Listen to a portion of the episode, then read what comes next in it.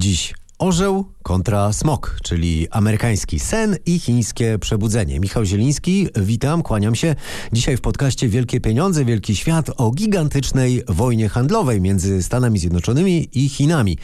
Wojnie handlowej, która coraz bardziej zaczyna przypominać wojnę zimną.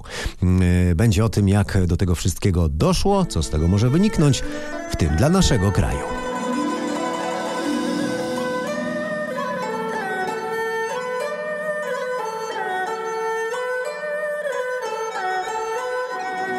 Po jednej stronie, jak w poprzedniej zimnej wojnie, jest wielkie światowe imperium finansowe, militarne i gospodarcze Stany Zjednoczone.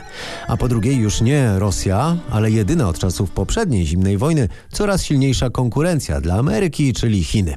To rozgrywka, która zmieni świat. A mój gość, z którym za chwilę porozmawiam, dodaje, że to jego zdaniem najważniejsze wydarzenie od czasów wojen światowych w pierwszej połowie XX wieku. Chwilowo jest luźniej. Ostatnie doniesienia są takie, że Chiny zapowiadają, że będą sprowadzać z Ameryki wieprzowinę i soję, e, mimo tej wojny handlowej. A Donald Trump z kolei odroczył o dwa tygodnie na prośbę Chińczyków, jak zaznacza, wprowadzenie kolejnych ceł. We're Mamy taką małą sprzeczkę z Chinami, bo jesteśmy nieuczciwie traktowani od wielu dekad, od bardzo dawna. Sprawa powinna być dawno rozwiązana, ale nie została, więc rozwiążemy ją teraz. Myślę, że efekt będzie doskonały, bo to my mamy ogromną przewagę. Byliśmy skarbonką, którą każdy mógł wykorzystywać. Traciliśmy na handlu z Chinami od 300 do 500 miliardów dolarów rocznie i tak już nie będzie. Osobiście świetnie się dogaduję z prezydentem Xi, ale on działa dla Chin, a ja dla USA. To bardzo proste. Tak mówi prezydent Donald e, Trump. A żeby sprawa rzeczywiście stała się prostsza, to spójrzmy na to, jak Ameryce wyrastała ta wielka konkurencja. Jeszcze dwadzieścia kilka lat temu Chiny były krajem trzeciego świata. Ich gospodarka była 10 razy mniejsza od amerykańskiej. Na armię Chińczycy wydawali 50 razy mniej niż Amerykanie. A dziś mają gospodarkę porównywalnej wielkości. Na wojsko wydają już tylko 3, a być może, bo nikt do końca tego nie wie, dwa razy mniej niż Amerykanie. I zaczynają budować własne lotniskowce, broń hipersoniczną i do zwalczania satelitów, czyli wszystkie najnowocześniejsze rodzaje broni, które już w najbliższych latach czy dekadach będą decydować o militarnej supremacji na świecie, a także w kosmosie. Do tego jawnie próbują uwolnić się od dominacji światowej waluty, którą jest dolar i płacić za najważniejszy światowy surowiec, e, czyli za ropę juanami. Pozbywają się też dolarowych obligacji i pojawiają się z ofertą kredytową wszędzie, gdzie się tylko da. E, nie tylko w Afryce, w Azji, ale na przykład e, na Haiti właśnie zaproponowali pieniądze haitańskim władzom w zamian za uznanie, że Tajwan jest częścią Chin. Mm, wyliczmy jeszcze w punktach. Y, jedwabny szlak, największy w historii plan budowy infrastruktury transportowej, łączącej Chiny z resztą Azji, Europą i Afryką. Made in China 2025 to plan przekształcenia przemysłu z podwykonawcy w konkurenta. 5G, chiński sprzęt ma najlepiej służyć do budowy infrastruktury nowego superinternetu.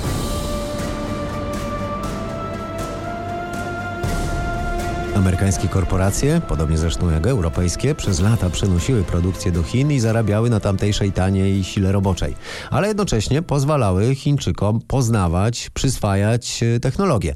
Teraz Ameryka się obudziła i oskarża Chińczyków o kradzież myśli technicznej. Donald Trump e, nakłada cła na chińskie towary, właściwie już wszystkie sprowadzane do Ameryki. Mm, amerykańska giełda przez to traci, ale chińska jeszcze mocniej. Wzrost gospodarczy w Stanach cierpi Chiński jeszcze bardziej. Chińczycy odpowiadają e, również e, cłami, barierami handlowymi, ale już właściwie nie mają czego oclić, bo sprowadzają z Ameryki znacznie mniej niż Amerykanie z Chin. W imieniu władz państwowa telewizja w Chinach deklaruje, sami posłuchajcie. 大门敞开，打 奉陪到底。经历了五千多年风风雨雨的中。Nawet ci, którzy nie znają dobrze chińskiego, na pewno słyszą, że to nie jest bynajmniej proszenie o łaskę, o rozejm. Prezenter mówi o pięciu tysiącach lat historii narodu chińskiego, który przeżył już nie takie problemy i o trwającym wielkim odrodzeniu chińskiego państwa. To podcast o międzynarodowej polityce, gospodarce i finansach. Wielkie pieniądze, wielki świat. Premiera co sobotę. Jeśli Wam się podoba, to subskrybujcie. Dzisiaj o tym, jak orzeł i smok szykują się do rywalizacji o władzę nad światem. Mówię, szykują się, bo to dopiero zapewne początek tej konkurencji. Chociaż już na poważnie, amerykańska armia właśnie przeprowadziła kilkunastodniowe manewry w rejonie Filipin i Okinawy. Cytowany przez media w Hongkongu dowódca, jak to oficer prosto z mostu, oświadczył, że celem było, tu cytat, pokazanie Chińczykom militarnych zdolności Stanów Zjednoczonych. Chiny już urosły na konkurencję dla Ameryki, zostały wyhodowane przez Zachód. Dlaczego? O to zapytałem eksperta do spraw geostrategii, doktora Jacka Bartosiaka. Ten, ten kij ma dwa końce. E, cały Zachód, a w szczególności Stany Zjednoczone miały interes w tym, żeby Chiny produkowały na rynki globalne w zglobalizowanej gospodarce, dlatego że przynosiły miejsca, tanie miejsca pracy, korzystając z kontroli nad łańcuchami dostaw, co powodowało, że lepiej się żyło ludziom na Zachodzie ogólnie i nie trzeba było, e, i wielkie korporacje uzyskiwały wielkie zyski, tak więc e, miały dostęp do rynku chińskiego i to był e, bezpośredni powód. E, można powiedzieć, że to taka, taka mała korupcja tak, ze strony Chin z punktu widzenia długotrwałego interesu i okazało się, że rzeczywiście największym zwycięzcą tej ery globalizacji, bo już wcześniej też było kilka, kilka odsłon globalizacji, są Chiny. I Amerykanie teraz postanowili złamać tę globalizację, dlatego że Globalizacja polega zasadniczo na wolności przepływów. Przepływu ludzi, towarów, know-how, wiedzy, y, informacji, y, technologii. I kto kontroluje te przepływy, kontroluje, którędy one się dokonują, na jakich zasadach, jaki jest ich wolumen, jakie kierunki, jest prawdziwym hegemonem w systemie. Amerykanie byli takim hegemonem, w ogóle ten system stworzyli.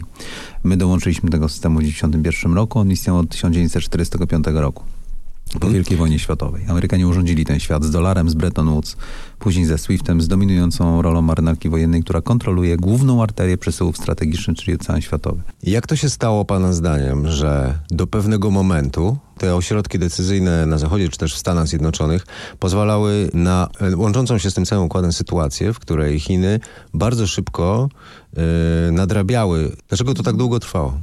Raz, że było przekonanie ogólne, przecież Zachód dominuje od 500 lat nad systemem przesyłów strategicznych świata i przekonanie, że to tak musi trwać wiecznie. Dwa, że przekonanie końca historii, że nie trzeba rywalizować z żadnym konkurentem do hegemonii, tylko Amerykanie mają swój Pax Americana. Dwie wielkie wojny na dużym Bliskim Wschodzie, Afganistan, Irak które zmęczyły Stany Zjednoczone i skierowały ich atencję nie tam, gdzie trzeba. Atencja ich powinna być na zachodnim Pacyfiku, czyli na głównej magistrali handlu światowego. I, i, I, na dodatek no, pewne takie wewnętrzno-polityczne w Waszyngtonie. Rzeczywiście Amerykanie zaczęli się od 2010 roku zabierać za, za to, żeby e, skonfrontować się z Chińczykami. Tak? Zaczęła powstawać koncepcja wojny powietrzno-morskiej na zachodnim Pacyfiku pomysły na odległą blokadę morską na handel. E, między innymi dlatego Xi Jinping ogłosił wczesną jesienią, we wrześniu 2013 roku e, w Astanie koncepcję pasa i szlaku, czyli stworzenie alternatywnego, mijającego amerykański system e, przesyłów strategicznych e, e, nowego jedwabnego szlaku, który przez masy lądowe Eurazji połączyłby Europę i Chiny. Tak? Mówi pan, Więc... że to przesunięcie atencji zaczęło się w 2010 tak. roku. Po, powszechne postrzeganie wiąże to, co się teraz dzieje z osobą Donalda Trumpa. Czy to jest błąd? Nie, nie, nie jest błąd, bo y, atencja zaczęła już w kręgach strategicznych, sam się zresztą tym zajmowałem w Waszyngtonie, zaczęła się w 2010, no może 2011 roku e, w związku z wojskowymi strategiami chińskimi, które pokazywały, że Chiny chcą zdominować przesyły na Morzu Południowochińskim. No i potem zaczęły się pojawiać coraz poważniejsze głosy. Stąd pivot Hillary Clinton i Baracka Obamy na Pacyfik, który wzbudził tyle obaw w Europie. O piwocie na pewno pan słyszał, prawda? Mhm. I dopiero z prezydenturą Donalda Trumpa, który właściwie został wybrany na kanwie zrozumienia tego, że relacja z Chinami doprowadziła do deindustrializacji Stanów Zjednoczonych, e, czyli można powiedzieć, że postępującego upadku pozycji klasy średniej w społeczeństwie amerykańskim, e, Trump wygrał wybory właściwie na tym patencie. E, pierwszy rok zmarnował na to, na mm, rozumienie o co chodzi, jakichś nieistotnych dyskusjach z Północną Koreą, zamiast zabrać się bezpośrednio za Chiny. No ale już od stycznia 2018 roku ma, jesteśmy w fazie eskalacji e, wojny o dominację w systemie światowym i e, w maju 2019 roku jest już jawna i wprost. Czy to, co się teraz y, dzieje, czy to zaostrzenie y, może Pana zdaniem doprowadzić do przełomu y, w Chinach? Mówię o przełomie gospodarczym, ale również politycznym. Panie redaktorze, to co się teraz wydarzyło i to co się dzieje od stycznia 2018 roku zmieni życie każdego z nas. Pana, moje, Amerykanów i Chińczyków. Może zarówno złamać system polityczny amerykański, jak i system polityczny chiński. Może złamać system europejski, w ogóle system handlowy świata całkowity. Może spowodować, że pan nie będzie już kupował w ogóle chińskich towarów, bo pan nie będzie mógł nawet kupować chińskich towarów. Może spowodować, że brak chińskich towarów spowoduje, że telefony komórkowe będą wielokrotnie droższe. Może sprowadzić do tego, że koszty klasy średniej w Stanach Zjednoczonych będą wzrosną, koszty życia dramatycznie. Może też złamać e, pozycję e, polityczną partii komunistycznej w Chinach i złamać prosperity chińskie, co doprowadzi do rewolty w Chinach. Innymi słowy, wszystko się może zmienić. Może złamać system gospodarki niemieckiej nastawione na eksport, też w dużej mierze do Chin, spowodować recesję w Unii Europejskiej i złamać wszystko, co znamy. A przede wszystkim może złamać łańcuch, e, system łańcucha dostaw globalnych, bo na tym to polega.